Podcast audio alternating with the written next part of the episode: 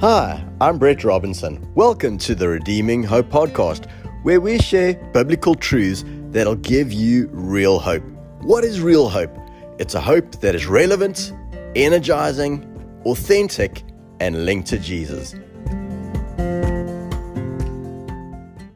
I'm just going to share four foundational stones or four threads. Maybe you can call them as a thread if you put the four threads together, it forms a rope, forms something significant, something strong, you know, to guide your path. And for me, I need to have four stones or four threads that I can stand on, that I have a clear picture of, that I know where I'm going. Because, I mean, there's so many things that we can embrace as we begin the year. But um, for me, to simplify it down to four core, core things is so much easier. And it really started, funny enough, by reading Psalm 100.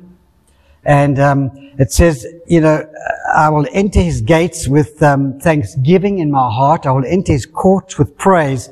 I will give thanks to him. I will bless his name. For the Lord is good and his steadfast love endures forever and his faithfulness to all generations. And we've read it probably, you know, like you guys, 10,000 times. So it's a nice psalm but um, it's not necessarily going to move you because we've read it so many times. Except this whole thing just grabbed me again this this time when I read it and says, "I will enter His gates. I will enter His gates." And the first thing that the Lord said to me is, "What gates are you entering into this year?"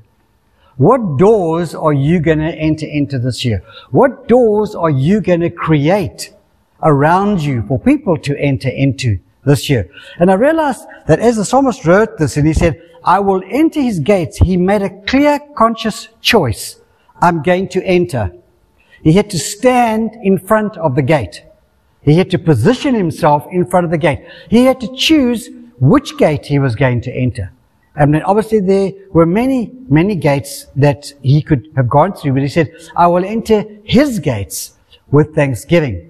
And I feel the, the first thing that God said to me is there are many doors and gates before you this year and you have to choose the right door.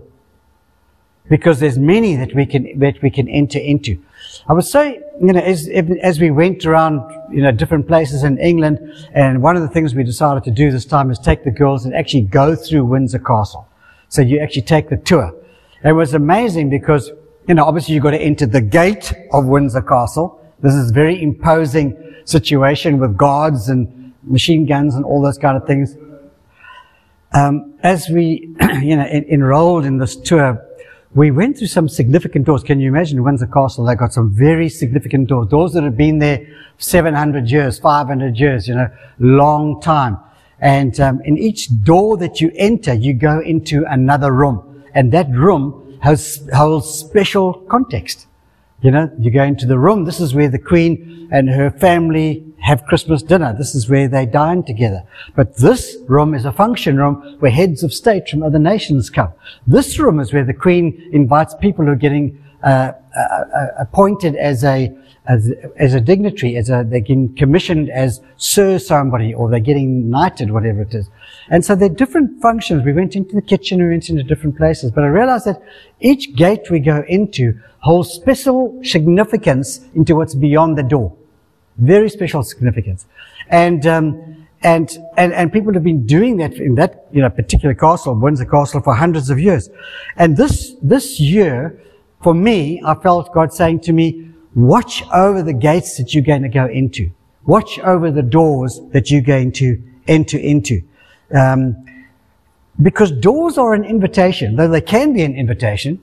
They're an invitation to come into something that's greater, something that uh, holds opportunity, something that holds potential. And so there are doors that can be a welcome. You know, you can just, even when you go into your home, you can go into your home as a family or you can go and meet with friends and you can walk into their door and it can be a door where you will enjoy a meal together. You know, it can be a simple thing. You enjoy fellowship together. You will have a good time. You will make memories. Like in, the, in Windsor Castle with the Queen, there are doors you're going into, and if you're invited into this room, you're going to be commissioned and become a lord, or you're going to become a knight or a sir, whatever it is. And so there, there are welcoming doors. There are significant doors we can go through that hold a lot of promise. But I've also been through some doors that are awful. You know, I remember um, going to Israel, and the tour was going to go to um, the Wailing Wall, and from the Wailing Wall you go up to the higher place there, and there's the Dome of the Rock. Now that's the that's the the temple. Dome of the Rock is a temple for the for the Muslim faith throughout the world, and the tour was just you know I don't know, 50 of us, whatever it is, and said, now we're going to go to the Dome of the Rock, and everybody walked into this door. And I sort of stood at this door, and I thought, ew, it looked kind of eerie to me. But as we went into this door, and there is this big rock inside of it, I actually felt the presence of darkness and the presence of fear and the presence of evil so powerful that I, Linda and I said, we're getting out of here. So the tour carried on and we ran out. I said, I can't stay in there for another minute. We, thank goodness we didn't go that deep into it. But I was aware of the fact that there were other people in the tour and they were walking around and saying, oh, yeah, no, this is fine. And sometimes we go through doors and we don't realize the significance of the room that we're entering into. We've got to become aware of what we're going into so that the Lord, by His Holy Spirit, would lead us and guide us to say, this is a good door, this is not a good door. You know, and, and these four keys, I think, will, that I'm sharing today, will help you make choices so that we can walk in the grace of God in different areas of our lives. So, um, there are many doors of invitation before you this year. And I want to say this, that you don't have to go to accept every invitation that you're given. You know, many of us, especially with the young children, um, we always look at our grandkids. I mean, there's about three parties every Saturday, and the parents are just going to this party, that party, that party.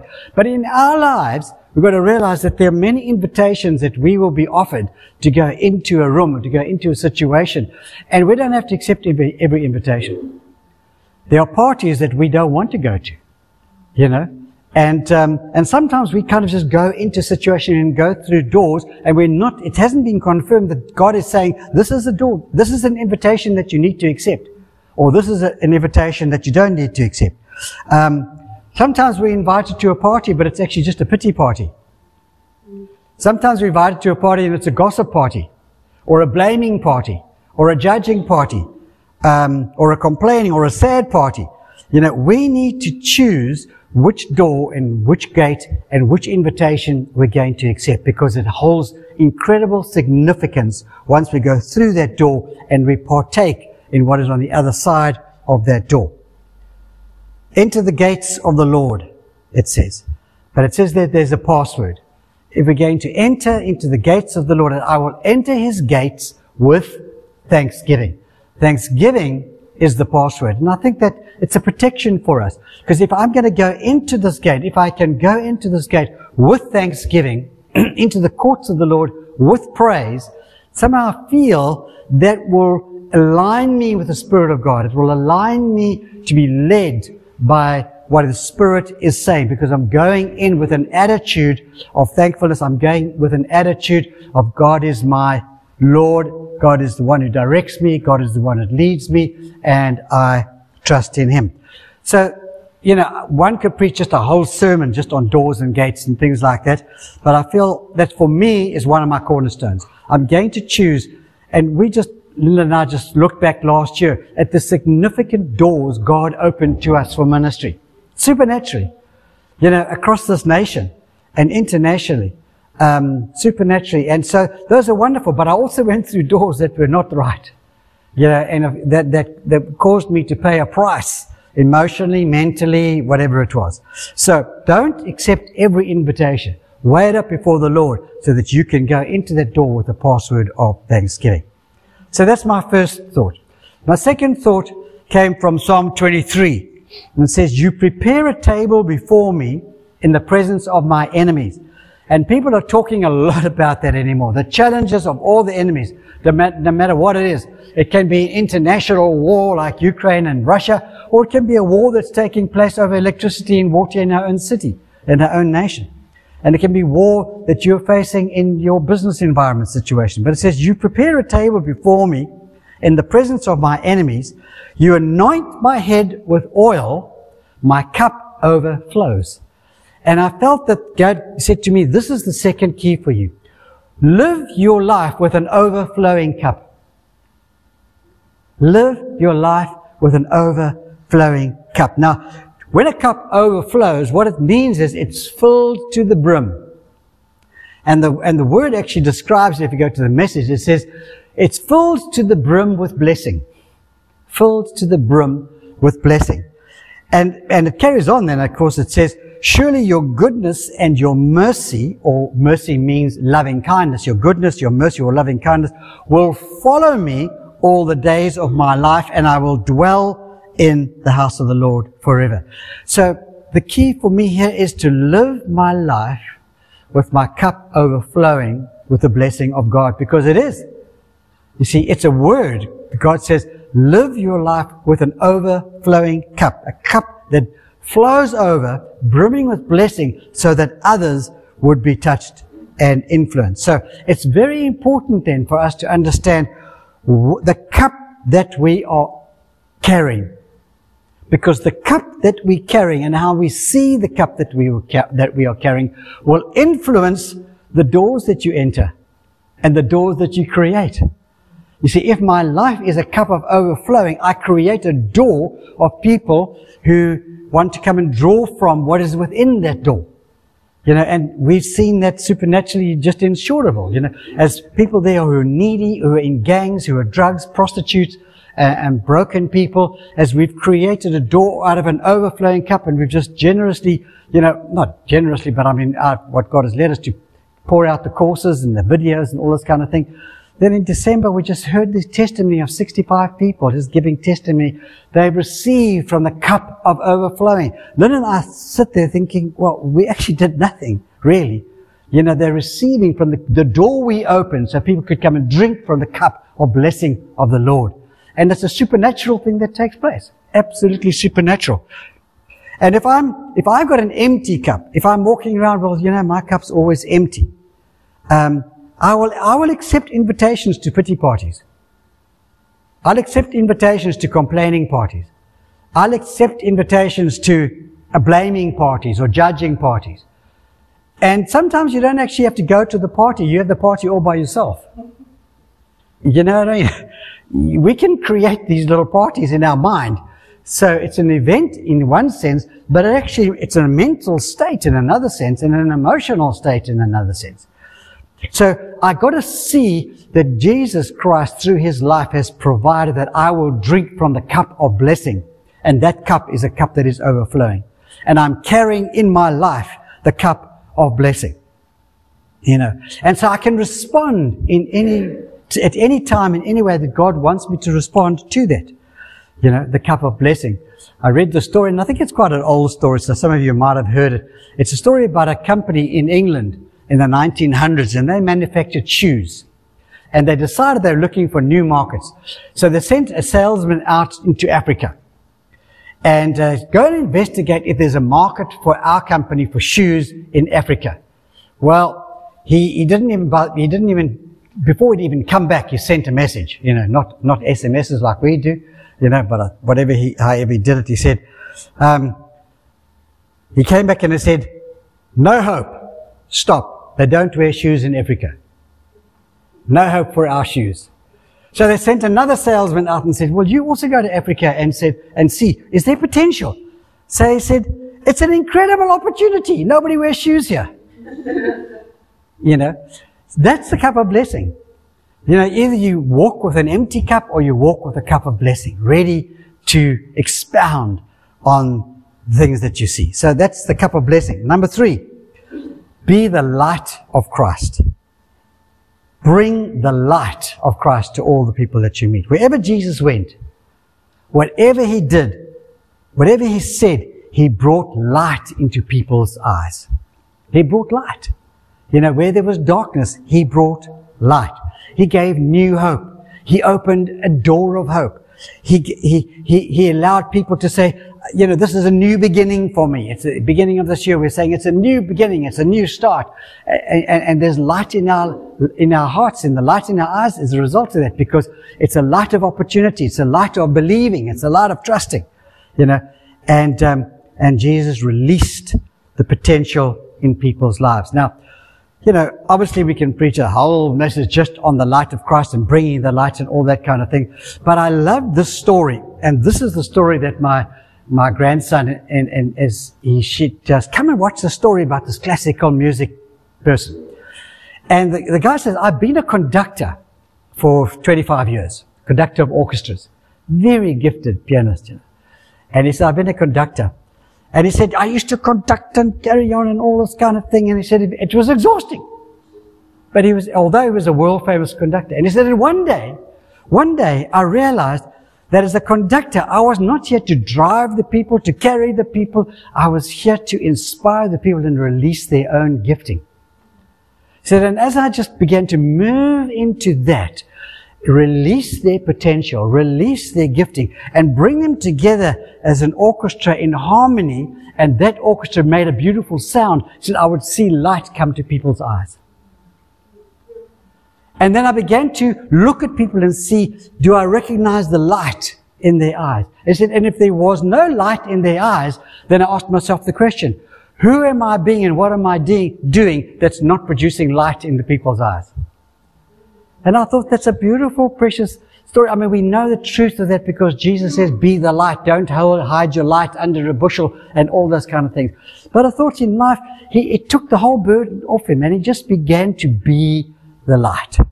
Look into people's eyes, he says, and see whether there's light in their eyes. And, and we can do that every day. You know, we can look at our children and see, is there light in their eyes? We can look at our family, members of our family. We look at our co-workers. We can look at um, the person behind the counter that we that, that is serving us, and, and and is there light in their eyes? Linda, we were traveling once in the tube with the girls. Would you remember that, Lynn? Uh, Tiana? We were, and there was this girl. She had earrings most places in her face, and she was sitting there, absolutely lightless. Hey, Tiana? Lifeless and lightless. I mean, the, her eyes sometimes are open, sometimes closed, but there was zero light. Zero light. And I just, it just made me so realize we can't let, and we were in the tube and we didn't quite know what to do. And I don't know what we could have done anything because you know, you're on two or three stops in the tube. But every day I want to make sure that I bring light to, to somebody's eyes. And it was, I was really challenged this week because I had to go and talk to somebody about Linda's cell phone. And I was talking to this person and they were serving me, but they were serving me very, you know, nonchalantly. And they said, well, do you want this or do you want this? Well, I didn't even know what they were talking about because they said, well, how do I know what I want if you haven't explained what it is? you know, and my first reaction was to get irritated. And uh, I did, I must confess, I, I did get irritated. and uh, so I gave her back her magazine and said, look, if you don't want to explain it to me, then leave it. And then God said to me, look at her eyes. Have you brought light to her eyes or have you brought another form of discouragement? You know? And I had to apologize. I had to say, look, I'm so sorry. I'm irritated about this. But, you know, I, like, I, didn't explain that to her, but I mean, for me, you know, I had, Linda was doing something else. I ran in there, had 15 minutes. I had to get out and this woman, whatever. It was my problem. I didn't bring light to her eyes. And I think every day we've got to look at the people around us and say, is what we're doing bringing light to the eyes? Or ask ourselves the question, who am I being that light is not shining in their eyes? And with that cell phone lady, you know, I walked in there, light was not shining in her eyes, and I was being irritated. And that didn't help it at all. So that's number three. And then number four, I'm just going to touch on, is something we know a billion times, but God just spoke to me in, through, a, through a story which I want to share with you now. And it speaks about the cornerstone of the words that we speak. The thread of the words that we speak, because that thread of words is wound through the rope from beginning to end. And those words will either build up or tear down. They will either create life or they'll create death. Now, you know, we preach many sermons about just speaking and Brett and we have. And there's so many beautiful scriptures like Proverbs 18. It says, life and death are in the power of the tongue. Proverbs 16, 24 says, pleasant words are like honeycomb, sweetness to the soul and health to the body.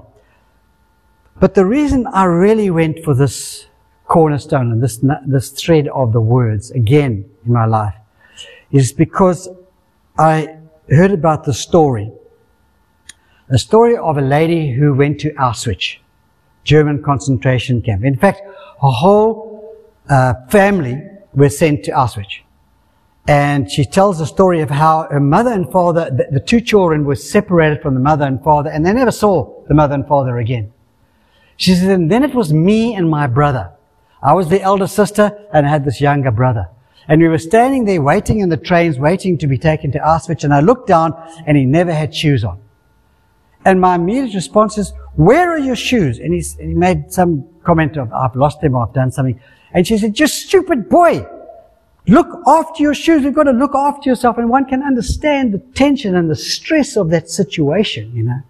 But she said she, she reprimanded her younger brother. Within two minutes, they were separated and she never saw him again. And the story goes, and it just so touched my heart because she survived and she came out of Auschwitz. But she came out and she made this vow. I will never again say anything that will not stand as the final meaningful word I leave with somebody. I will never say anything that could not stand the test of that was your final word in life or your final word in that person's life. You know, and that's something that we have to face every single day because in the world that we live in, you know, it is just like that. And every word we speak could be that final word. If not in my life, it could be the final word in their life. And I can just imagine how this young girl years later came out, had to live with what her final words were to her brother. Did it leave hope? Did it leave encouragement? Did it leave a memory or a legacy for people to build on? Did it leave a light in their eyes? That final word. Did it lead, leave a light in their eyes? You know, another one about words is Proverbs 25, 11. It says, words aptly spoken are like apples of gold in settings of silver. So I've just summarized what I've, you know, putting into my memorandum, my constitution, my direction for the year, that these four threads will guide my life. These four foundational stones are which are stones that I can build on. Number one, the doors that we will enter and the doors that we will create. Number two, the cup that we will carry, a cup of blessing or a cup of emptiness. The light we will bring and the words of life we will speak. And I just also wanted to share not only for my life, but I felt for redeeming hope, you know, that we could leave these four cornerstones as for people that come in here. Will this be a door of hope that they come into? Not necessarily that physical door, but a door of hope as they're just connecting to our lives, you know. Will they touch the cup of blessing that is just flowing over from within us? Blessing of the fullness of the Holy Spirit. Will they touch the light of Christ? And will light come back into their eyes, those who have lost the light of hope in their eyes? And will they encounter words of life that will encourage them and build them up? Let our, let our personal lives, let our cause as Redeeming Hope Church be that door of hope this year. Be that uh, the cup of blessing, the beam of light and the gate the gate of encouragement and inspiration. Now, I must confess that as I started this and as I was preparing it and going through the week, I have failed miserably in all these areas. I failed dramatically. More than ever before. you know what I'm saying? And I thought, I got to the point yesterday, I thought, I'm putting the sermon aside, I'm going to watch the rugby. Well, that didn't really help much because the first two teams lost badly. Um, and, uh, I wasn't a good person to be around yesterday. Took a whole night's sleep and getting up early this morning, coming before the Lord and coming again into that door of hope. You know what? It's not how many times you fail. It's the fact is, are you on the journey in the right direction? You know. And I know that the, that the Lord will set a path before you, a journey of right direction. And I'll make some wrong choices. You know, the way I spoke to this person or that person, I'm going to make some wrong choices. And, um, you know, I'm the kind of person that when I make wrong choices, I, I get kind of hard on myself because I don't want to do things that are a waste of time and et cetera, et cetera, hurt people. But, um, I just want to say that take those four things and if you find yourself missing out on them by Monday, phone me because I'll probably be in the same place as you. You know what I mean? But we are pointed in the right direction. We are standing on foundation stones that are going to help us, you know, build strong. And we are weaving threads into this rope that are going to be a rope that will be strong and that will guide us. Um, it's a journey and it's a path and let's point ourselves with the help of God in the right direction. So Father, I just thank you that you care enough, Lord, to speak into our lives, to give us words that, to give us direction, to help us choose the right paths. And for everyone here, Lord, personally, in their own lives, families, businesses, and for redeeming hope, Lord, I pray that we will be that door of hope, will be that beam of light, will be that word of encouragement, will be that cup of blessing in Jesus' name. Thanks for tuning in. I pray that the message of God's Word will build your faith and develop a hope that is so strong it's like an anchor for your soul. Go ahead and subscribe, and why not share the message with a friend?